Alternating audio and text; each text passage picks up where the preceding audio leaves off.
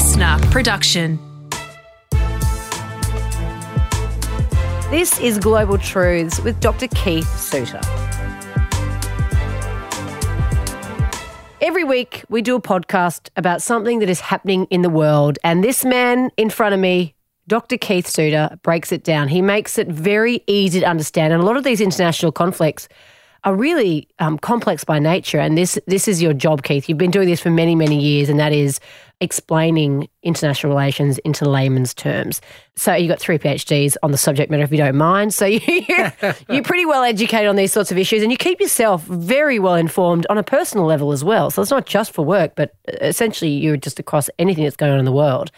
My name's Kate Mack. I've worked in radio and TV for years as well. And we also know each other very well over the years. So it is a pleasure to be able to work with you, Keith. Thank you. Um, this week, very interesting topic. It is a war that has gone on for, God, how long has been the Afghanistan war for it's now? now 18, almost 19 years. And the question that still hangs around is Is peace achievable in Afghanistan? And Keith, Well, what's triggered all of this has been the agreement signed between the United States and the Taliban, who are the ethnic Pashtun or Pathan movement that for a while controlled Afghanistan. So they've President Trump is talking about this as a peace deal.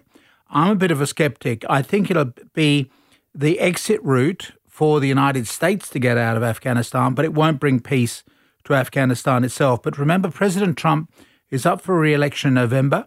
He's not had too many foreign policy successes. North Korea has gone badly for him. So he really does need to honour the commitment to pull out of all of these overseas operations that his predecessors, like George Bush and Barack Obama, got into. and I think also what's not lost on people is the, the lack of understanding from the American audience. So when you're playing to an American audience, they're not looking at the subtext here and looking at all the different tribal wars and conflicts in Afghanistan. They're just looking at you getting out of Afghanistan and that in itself. That's right, because um, there are a lot of people in America now, and I actually uh, I'm not American, but I'm one of them, wondering what on earth the Americans are doing now in Afghanistan. So they moved into Afghanistan officially after the 9/11 September attacks 2001. They wanted to get Osama bin Laden, whom they believed to have been the mastermind behind the terrorist attacks in New York and Washington and Pennsylvania, and so the Taliban government, which was then running the country, refused to hand him over. And so the Americans decided to go in to get him. Um, he actually fled the country, but they stayed and they got bogged down. And a, few months ago, we did look at this top secret collection of documents, which shows that American officials being interviewed by government people on the assumption that the documents would never be made public. These documents show that America was confused right from the outset as to what it was trying to do in Afghanistan. Was it there to get bin Laden? Was it there to beat the Taliban? Was it there to end the growing of poppy? Uh, was it there to educate women? Was it there to introduce democracy? All these issues were running around and been there now. We're coming up to the 19th anniversary of the American led invasion. And there's this high degree of chaos. And these official documents, which have now been published by the Washington Post, what's called the Afghanistan Papers, they show the confusion in the minds of senior Americans who were interviewed for this uh, project. So, just to back up on, on, on Afghanistan. So, Afghanistan is a strange country because it's on the border between the old Russian Empire and British India. So, it was a buffer zone, really. And it's a collection of, of different tribal groups. A very important tribal group are the Pathans, Pashtuns, who straddle the border of Afghanistan and Pakistan. Remember, the borders in this area were not drawn up by the locals, they were drawn up by the European colonialists. In this case, this particular line was drawn up by the British, and they just ran it through a tribal area. so suddenly they woke up, you know, one lot living in Afghanistan, another lot living in British India, now Pakistan. And haven't uh, white people got a lot to answer for in writing up the bloody maps of the world? And They've had a very eventful 500 years. So, uh, so um, we have really transformed the world for good or ill in the last 500 years. So this area was um, governed as a as a monarchy. It was fairly stable in the 60s and and 70s, And then the Americans decided they would try to destabilize that region by uh, arming guerrilla groups to fight against, uh, in effect, this uh, Soviet, pro Soviet country. And so in 1979, with the war getting underway, armed by CIA, uh, the Russians invaded Afghanistan in 1979, thinking that they could win because they've got superior technology. And they're up against people who are carrying old style muskets and a bit of equipment from CIA. The war dragged on for the best part of a decade. The country fell into chaos. Uh, Mikhail Gorbachev, uh, when he became Soviet leader, said, This is crazy. We've got to get out of here. The British, by the way, had tried on three occasions the previous century to take control of Afghanistan. Afghani people are very welcoming, but they don't like invaders. And you've mentioned before that your mother had worked her way across Afghanistan as a young woman. Mm, and in those days, no doubt sampling some of the local product. so in, in those days, it was on the hippie trail and was a, a reasonable country to visit, providing you didn't try to occupy it, mm. right? Hippies were not into occupying, they were just there for the lifestyle. Whereas the, the Russians thought that they could occupy Afghanistan and maintain order and keep their, their ally in power in Kabul. After 10 years, Mikhail Gorbachev said, We're going to get out of here. It, w- it was a mistake, in effect, to have gone in. We've got to get out. So they then fled. Now, what was interesting is that CIA then had to go back into Afghanistan and start buying the um, Stinger missiles. They had armed the guerrilla groups there's these fundamentalist groups with missile systems that you carry around on your shoulder. And so um, you can then shoot down aircraft, which really transformed the war because the Soviets, uh, using helicopters, found their helicopters getting blown up in the sky. So the war ended, the Soviets got out, and CIA realized, oh, we've got all these missiles still floating around in Afghanistan. Are they going to sh- start shooting down airliners? So CIA had to go back into Afghanistan to buy up this uh, surplus equipment which they had supplied the groups to. So the Soviets had pulled out, left a, a vacuum, which is what we're going to see, I think, eventually when the Americans pull out. Soviets pull out, chaos in the country. Um, and after many years of fighting, a group called the Taliban, meaning scholars, came to power in Afghanistan. So this was an ethnic group based uh, the southern part of the country on the border with Pakistan. These are Pashtuns or Pathans, very conservative, but also very honest. So when the Taliban took over in Afghanistan, they um, introduced a very strict Sharia law.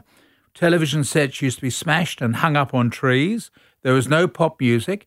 Men had to grow their beards. Anybody caught stealing would lose their hands. Really brutal treatment. So they kept control of the country. They also um, had become aligned with Al Qaeda. So this is a completely different group. This is bin Laden's outfit. So bin Laden was not linked to Afghanistan. He was Saudi Arabian. Hmm. And the family comes from Saudi Arabia, very wealthy family. And so bin Laden had been at war with the United States since the late 1980s. And the Americans under President Clinton had been fighting him in East Africa. Eventually, it became too hot for him to stay in East Africa, and so he then went to Afghanistan. That's such an odd reason to leave. Well, right? the, Amer- the, Americans were trying to kill you. I think it's a reasonable. Oh, I thought you literally meant it was hot. Yeah. Whoops. Whoops. No, no, no, no. They, they, the Americans were trying to kill him. so he then fled to Afghanistan with what are called the Afghan Arabs. These are his Al Qaeda group. So the Taliban as a fellow Islamic group, gave them sanctuary. And it was from that sanctuary, we assume, that bin Laden planned the attacks on 9 11 in 2001. And so President Bush knew who had carried out the attacks. They did that very quickly because they'd been at war, beginning with his predecessor Clinton, with Al Qaeda for ages. They were not at war with the Taliban, they were financing the Taliban. Because remember, the Taliban were very strict, including on the growing of poppy. And so the US Drug Enforcement Agency used to pay money to the Taliban government because it was going around stopping the growing of poppy. 9 11 comes along. The United States is in a bind. The person they want to get is uh, being looked after by the Taliban. So suddenly the Americans stop funding the Taliban government for its work on drug enforcement. And they said to the Taliban government, hand over bin Laden. They refused to do so. So the Americans then sent the troops in. So this was done in 2001. This is why this is America's longest war, because it has just dragged out for almost two decades. And as we now know, the Americans are not quite sure what they were doing there. Originally, they went in to get bin Laden, but bin Laden fled into Pakistan and spent his final years living in retirement in Pakistan. So, what were the Americans doing there for 19 years? There is this element of confusion.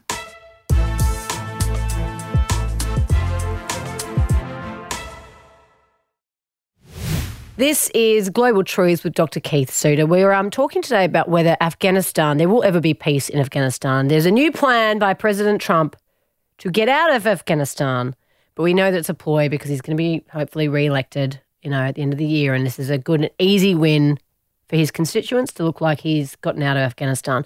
But as we're talking about, we're just going over the brief history of it, and this war is just it's very hard to justify 18 years of it because uh, bin Laden left Pakistan, uh, left Afghanistan after probably what a decade? Yeah, less than that. Less yeah. than a decade, and Yeah. so America has just remained there. For what reason, we're not quite sure. Do, oh, do we do we have any philosophies behind that? No, I think that, of course, there are a lot of people in the United States who would say, first of all, America doesn't lose wars. Mm. So you've got to stay there because we can't afford to be seen to be losing. Remember, President Bush also went into Iraq, which was another disaster. That was in 2003. And America then was seen to be on the run from the Islamic world, not winning in Afghanistan, not winning in Iraq either. What is interesting is that when the 9 11 attack occurred, the first foreign leader to contact President Bush to offer support was Putin, the Russian leader, because Putin said to Bush, Now you know what we've had to put up with with the Muslims. Remember, this is why CIA got involved in the in the 1970s in encouraging the fundamentalist Muslims to rebel against this communist regime in Afghanistan. So what we now see is President Putin saying to the new American president George Bush, "Now you know what we've had to put up with not only in Afghanistan but closer to home in the former Soviet republics, which, are in the southern part of the old Soviet Union. All that area is is Islamic." and they cause all sorts of problems, including terrorist attacks in Moscow, a very famous one in a Moscow theatre. So, what we're seeing then, as one dimension to this, is that America is at war with Islam or fundamentalist Islam, and so simply could not afford to pull out of Afghanistan without a clear victory, because otherwise the word goes through the Islamic world. The Americans are on the run. Remember, this is the problem for Russia as well. The Russians were driven out of Afghanistan. And so the Islamic world in 1979, in fact, scored two major victories. In Afghanistan in 1979, they drew, they pushed the Soviet Union out of Afghanistan. And then a few months earlier, the new Iranian regime had come to power in Iran and overthrew America's major ally in the Middle East, the Shah of Iran. And of course, America has been in a very difficult relationship, to say the least, with Iran for the last 40 years. So if you're looking at the world from an Islamic point of view, and you believe that your future is Islamic, you look at the West, it's full of decadence, economic chaos, it's falling apart, it's got a very loose morality, you've got all sorts of things which are not tolerated in a strict Islamic society. So if you're a fundamentalist Muslim, and you're in the Middle East or some of the or North Africa or even Indonesia, you look at the Western world and say the Western world is in decline. The future is with us. We are the ones, for example, even having the children. You know, the Western world it is in a population decline. If it weren't taking in migrants, the population figures in all the Western countries would be going down. Japan, which does not take in migrants, a very racist country, that has a declining population. Hmm. It's going to be empty. And a lot in of old hundred people. Years, are full of old, at the moment they're old people, and eventually they're going to be dead because younger Japanese are not having children, and Japan will not allow in migrant workers. Now in Australia, we we play a pea and thimble trick by bringing in lots of migrants who then drive up the economic growth in this country. But a lot of ordinary Australians are not having children, so we're relying on the migrants coming in. So if you're an Islamic fundamentalist, you're looking at the world. You see the Western world, which has caused so many problems for the, as you say, the last 500 years. That's in decline. Meanwhile, you're on a bit of a roll. You beat the Soviet Union in Afghanistan. You've beaten the United States in Iraq. Now you're pushing the Americans out of Afghanistan as well. And this is a debate that's going on within the Taliban. Remember, the Taliban were not defeated by America. They are now negotiating with the Americans. And they have the upper hand. And they have the upper hand. As they say in Afghanistan, you Westerners have the watches, but we have the time. In other words, we're not up against a November deadline. We can drag this out for another two years, another 20 years. Uh, time is on our side. And so we see President Trump, who's anxious to get out, doing a deal with the Taliban, America's nominally America's enemy, but negotiating with the Taliban. We end up then with this agreement that's just been signed. These are negotiations that have gone up and down. It's interesting that there were negotiations around September of last year, 2019, but they were stalled because the Taliban killed American soldiers. So even now, the negotiations with this peace deal, or whatever you want to call it, American withdrawal deal, even that could still be disrupted by real hardliners in the Taliban who've said, no, we've got to rub the Americans' noses in it. Let's just keep them fighting here. So you've got this sense of combat fatigue, but you've got others who are saying, no, we're, we're fighting a good struggle here. So the deal that has just been signed says that you will see the withdrawal of American and international forces from Afghanistan. The new Taliban government, or whoever takes over in Afghanistan, remember we already have an established government in Kabul, but the president of Afghanistan is basically just the mayor of Kabul. The Taliban control much of the countryside. So the agreement is that the foreign forces leave. The Americans have got the largest single contingent 12,000 troops and 11,000 civilian contractors. A lot of people are making a lot of money in Afghanistan, all mm-hmm. these contractors. You go to Afghanistan, it's high risk, but you can make a lot of money. So they get withdrawn. By the same token, the Taliban agree that they would not allow the Al Qaeda or now Islamic State to set up in Afghanistan and become a, um, a new um, springboard for attacks against the West. And they will then also carry out negotiations with the government in Kabul on some sort of long term settlement. But from an American point of view, it'll be off the front pages. And so Americans will forget about it. Trump will say, I've got the troops out, which will be true. He would have done. He got the troops out, and that'll give him something to campaign on in November. So that that's all well and good though, Keith, but then nothing is negotiated in terms of human rights or you know, no, none of those. There's no conditions about the way they should treat their people. Exactly. And of course, the fear for many people is if the Taliban do take over control again, we'll go back to where we were in the uh, 1980s, 1990s, where they have strict control over women. Their attitude is that a, a, a woman should not be allowed out of the house on her own. If she does travel, she's got to have her face covered. And basically, the woman is subservient to the husband or the father or to her oldest son. But then, do they th- see that working longer term though? When they see, as you say, the way of the world, it is still progressing. Like progressive, like countries that were backwards, what we would classify as backwards, are now everyone is progressing. Even North Korea is progressing in some regards. Oh, like, you're such an optimist, Kate. no, I no, love you. I know, I know, but I'm just trying to put this point forward, Yeah. though. Don't you think that in some way they might go? We want to we want to make this um, old school religious state, Hmm. but we are making admissions that women, for example, will add to our country in a way that you know we didn't maybe understand before. Or they've taken something on board. yeah. No, Well, you're being optimistic. I'm a realist, and we know how badly the Taliban behaved before, and I don't trust them. I don't trust politicians generally, be, they, be they Taliban or whatever. So you're you're right. There is a trend in some parts of the world towards a more progressive role, including, of course, greater equality for women to take part in society. But at the same time, you've got, got other parts of the world with growing populations that are much more conservative and which will resist the uh, imposition of Western values.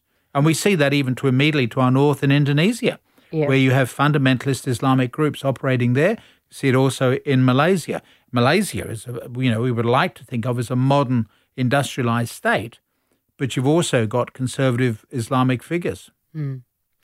Well, so I guess this is a watch this space type of scenario. Absolutely. This could be a real boost for President Trump's re election, or on the other hand, it could just fall apart in further chaos. Presumably, this does not have bipartisan support, or does it? Oh, it does. It certainly has support from the Democrats. And remember, what's been interesting in the Democrat primaries is no one's been talking about foreign policy.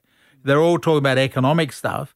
Uh, so I think that Trump will be supported in this move if a treaty were to come before Congress. As always, eye opening, Keith. Thank you. Global Truths was presented by Dr. Keith Suter and me, Kate Mack. Produced by Matt Dwyer, audio production by Darcy Thompson. Listener.